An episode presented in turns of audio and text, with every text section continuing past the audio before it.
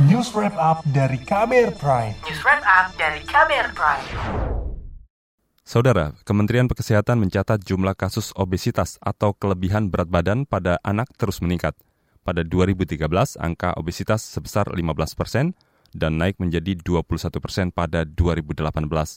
Pemerintah berupaya menekan angka kasus obesitas menjadi 3% pada 2030. Apa upayanya? Berikut laporan khas KBR disusun Agus Lukman. Jajanan anak kini menjadi perhatian Kementerian Kesehatan karena diduga menjadi salah satu penyebab meningkatnya obesitas atau kelebihan berat badan pada anak Indonesia. Wakil Menteri Kesehatan Dante Saksono Harbuwono mengatakan sektor jajanan anak di sekolah belum mendapat perhatian serius dari pemerintah dalam hal registrasi produk usaha kecil menengah. Ya, memang ini sektornya sektor yang kadang-kadang tidak tersentuh oleh pemerintah karena industri UMKM ini tidak semuanya terregistrasi di dalam bentuk makanan yang tadi sampaikan. Jadi kebanyakan anak-anak beli tuh di tempat abang-abang yang jualan tuh. Itu kan makanannya nggak terregistrasi. Tidak hanya sektor UMKM, Dante juga menyoroti industri makanan ringan atau jajanan berskala menengah dan besar, terutama dalam hal penggunaan bahan olahan gula, garam, dan lemak atau GGL. Dante mengatakan saat ini pemerintah sedang menggodok aturan pajak terhadap makanan yang mengandung GGL melebihi ambang batas.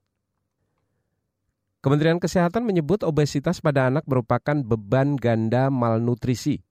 Sebab saat yang sama Indonesia juga terjadi masalah kekurangan gizi yang berakibat pada stunting atau tengkes pada anak. Pemerintah menargetkan angka obesitas yang kian meningkat hingga 21% pada tahun 2018 bisa ditekan menjadi 3% pada 2030 mendatang.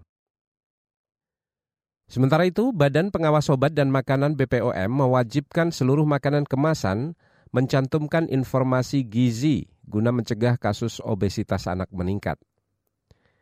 Deputi Bidang Pengawasan Pangan Olahan BPOM Rita Endang mengatakan, BPOM tidak akan segan mencabut izin produksi dan izin edar makanan kemasan yang tidak memenuhi standar angka kecukupan gizi anak.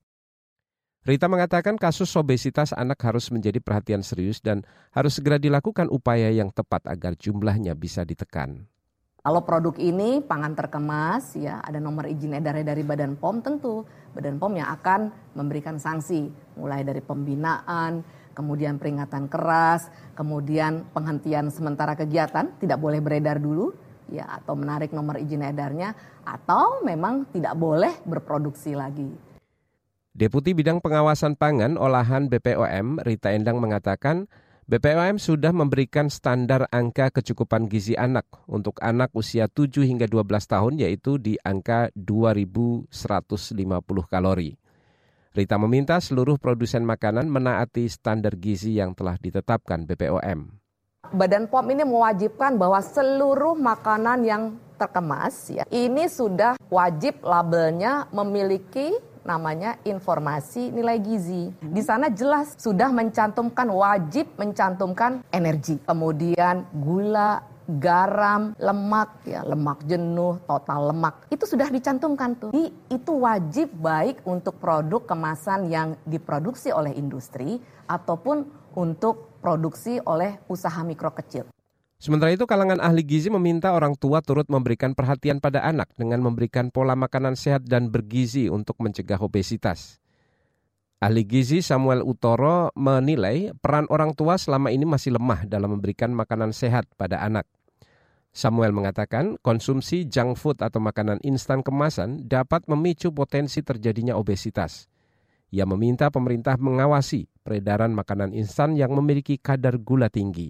Harusnya ada gitu, tiap kemasan ada kalorinya, ada komposisinya, karbohidratnya berapa, lemak berapa, proteinnya berapa, seratnya berapa, itu harus lengkapnya. Hindari anak-anak kita dari obesitas dengan apa? Dengan pola hidup sehat. Pola hidup sehat, makan yang sehat, yang diatur, jumlah tidak berlebihan, tapi jenis makanan harus terpilih yang sehat. Yang kita makan ini merupakan satu bahan konsumsi makanan dari bahan-bahan yang lengkap. Dan jangan dilupakan aktivitas seimbang. Jadi ada energi yang dibuang. Ahli gizi Samuel Utoro juga mendorong para orang tua untuk rutin memeriksakan kesehatan anak ke rumah sakit, lantaran ini dapat menjadi langkah awal untuk mendeteksi penyakit obesitas pada anak. Demikian laporan khas KBR, saya Agus Lukman. Kamu baru saja mendengarkan News Wrap Up dari KBR Prime. Dengarkan terus kbrprime.id, podcast for curious minds.